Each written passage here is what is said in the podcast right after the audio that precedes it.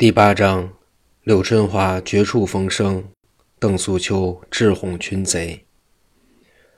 话说柳瑞被五个贼人踢倒在地，焦雄喝令手下之人绑至大厅之上。迷魂太岁田章等众贼问明了来历，内中有白脸野猫贾虎、红毛兔子魏婴说：“他既是扬名一党之人，也不必问了，把他结果了性命，以免后患。”再派人到玉山县狱中，把杨明一杀，从此我等安如泰山。焦雄说：“且慢，我想他来者必不是一个人，必有同伴，再不然必有奸细勾引，要问个明白再杀。”田章说：“有理。”问柳瑞：“是何人勾引你来的？你们同伴有几个人？说了实话，我饶你不死。”柳瑞听了，定神一看。见大厅上坐着群贼，有五六十名，为首的上面坐定。那人身高九尺以外，头戴淡黄色六瓣壮士帽，上绣八宝，身披淡黄色箭袖袍，满衣绣的五福捧寿，外罩黄缎团花大氅，大红绸的中衣，足蹬快靴，面如蓝靛，蓝中透青，朱砂眉毛，晶晶突爆，压耳红毫毛，有二寸余长。海下满布红胡须，奇形恶相，怪肉横生。东边一排有二十四位，西边三十余位，有认识有不认识的。那些贼人听田章一问，大家一起说：“柳瑞，你要说实话，还可罢了；如不说实话，我就把乱刃分尸。”柳瑞哈哈大笑，说：“贼人，我柳大爷是从此地路过，要找些盘费。”我没有勾引，也没有同伴，你等所说之话，我全不知道。田章说：“你是杨明的义弟，他在玉山县打官司，全是我等所为，你必是前来探访的。”刘瑞说：“我可是杨明的义弟，无奈我二人有二年之久未曾见面，他遇什么事，我一概不知。那柳成，他还是我族弟，他在这里，我还不知道。”他见了我就翻了脸了，何况朋友？你们要杀就杀我，要剁就剁我，我死而无怨。家虎说道：“你不必问了，我杀他。”一抡刀跳出座位，照定柳瑞就是一刀。只听扑哧一声响，那家虎手上钉了一支袖箭。大家一乱，往外一看，不见有人。五花鬼焦雄说：“有奸细，这是什么人？”用暗箭伤人，方上答言道：“焦兄，你休要逞强，我二太岁来了，同你分个雌雄。”说完跳下房来。众人一看，见来者这人身材魁梧，相貌惊人，青色壮士帽，青色小靠袄，青中衣，面如钢铁，黑中透亮，环眉大眼，手执金背刀，照定焦雄就剁，照定焦雄就剁。焦雄一看，认识来人，名打虎将二太岁吴刚，是本山猎户，住在此中东北狼山塔。今日是跟柳瑞下来的，听见这些贼人说话，和柳瑞动手，正要下去帮助，忽见柳瑞被捉，贾虎来杀柳瑞，吴刚就一袖箭定在贾虎手上，跳下来和贾虎动手，两人杀在一处。那风流浪子李通吩咐手下人鸣锣集众，大家动手捉拿奸细。那些贼人各摆兵刃向前，众贼四面围上。吴刚见众贼愤怒，并无退兵之力，被焦雄一镖，正打在吴刚咽喉之上，被众贼乱刀所伤，叫手下人把死尸抬下去。正是众贼愤怒要杀柳瑞，只见从后边院内出来一个仆妇。说：“众位寨主，广寒仙子素秋要见迷魂太岁。”田章说：“好呀，叫他过来。”正说未了，只见两个丫鬟引路，素秋出来。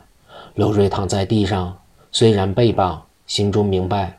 听说素秋前来，睁眼一看，忽闻一阵香风扑面，众贼各站起，笑脸相迎。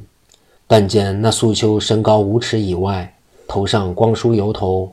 青湿脂粉，淡扫蛾眉，穿西湖色女袄，周身镶织金边，上绣百福闹蝶，银红色中衣，腰系银红色汗巾，上绣金蝴蝶，足下金莲三寸，穿银红色缎花鞋，上绣松鼠偷葡萄，鞋帮挑梁四季花，面如梨花，白中透润，峨眉皓齿，杏眼桃腮，瑶池仙子临凡世，月宫横娥降九霄。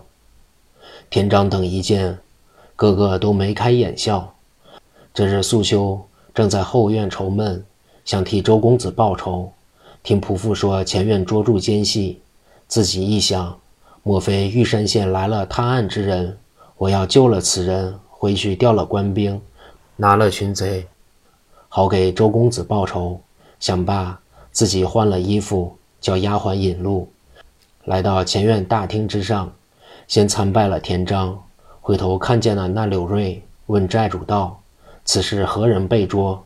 田章说：“他是玉山县阳明余党，来偷探我玄坛观，正要杀他。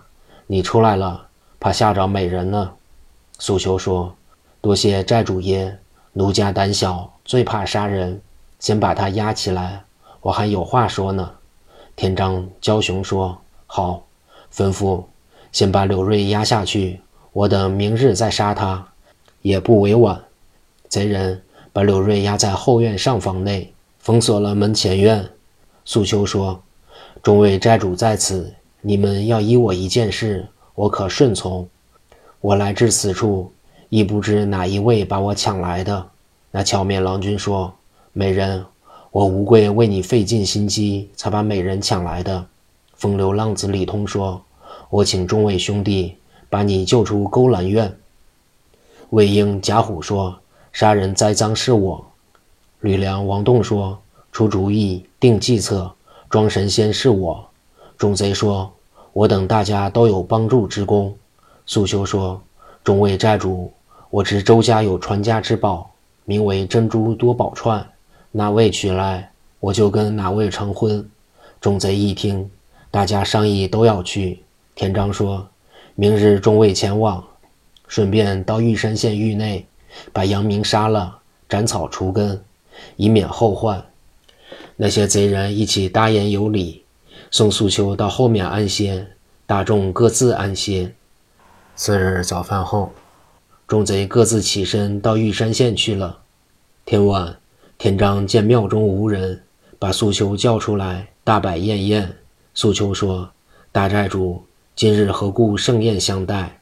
那田章哈哈大笑说：“美人，你不要推却。我今日告知你，那些人都是我手下之人。我把他等遣去。今日良宵，你我成为百年之好。我管你受不尽的荣华，享不了的富贵。”那素秋秋波斜视，微微含笑说：“寨主爷尊姓大名？奴家问名亦可称呼。”田章说明自己来历，二人对坐。素秋有意把贼灌醉，要救后面被捉的柳瑞，好给周公子报仇雪恨。自己留心，亲手直呼，说：“田寨主，我先敬你三杯安宴酒，然后再保你杯成双杯。”那田章一见，连忙陪笑说：“不敢当，美人请坐。”素秋轻摇玉体，慢闪秋波，微微含笑。说：“债主要不喝酒，我是一点酒也不用的了。你要喝了，咱二人要慢慢浅饮。我还有心腹话与债主谈谈。”那田章一听，哈哈大笑，说：“美人说的有理，我当遵命。”接过酒杯来，一连饮了五六杯。素秋坐下说：“田寨主，我来至此地，多成庇护，奴情愿终生相待。”恐众未来定要争论，寨主难以制服众人，将如之何？田章哈哈大笑说：“美人，你只管放心，都在我一人做主，哪一个敢争论？”说罢，又饮了数杯酒。素秋又斟了两杯，亲手抓了一把瓜子给予田章，把田章乐得心花俱开。他把吴贵理通定计，大闹勾栏院，杀人栽赃之事。从头又述了一遍，那素秋全记在心中，有心要把田章灌醉，在酒席之前使出多少殷勤，百般献媚，哄得田章大乐，拿起酒杯又饮了十几杯，自己醉眼朦胧，说：“每人吃两杯，你我安歇吧。”那些手下之人全在那里伺候。素秋说：“你等都下去吃饭吧，叫你再来，不叫你不必前来。”那些人答应下去。素秋斟一大杯酒过去，说：“田寨主。”我亲手斟的，我给你送在口中，你要赏脸。田章说：“好呀。”一饮而尽。素秋又给他抹抹胡子。田章借灯光看看素秋，粉面生香，秋波如水，油头粉面，娇声艳语，越看越爱，不由自己吃得酩酊大醉，拿起酒杯说：“美人，我的嘴呢？”说罢，一仰身倒在后面椅子上。素秋一见，心中甚喜，见有一口宝剑挂在那边墙上，伸手摘下来，说：“寨主醒醒，寨主醒醒！”连叫两声，并不答言。自己过去，把田章衣服解开，拿起宝剑照定田章肚脐之内，往里就扎，用刀一按，扑哧一声，田章跳起来，哇呀呀一声怪叫，用手一拍，把宝剑。又拍进半截了，那苏秋吓得战战兢兢，浑身发抖，汗流浃背。见田章把怪眼一睁，说：“好贱人，你敢刺我！”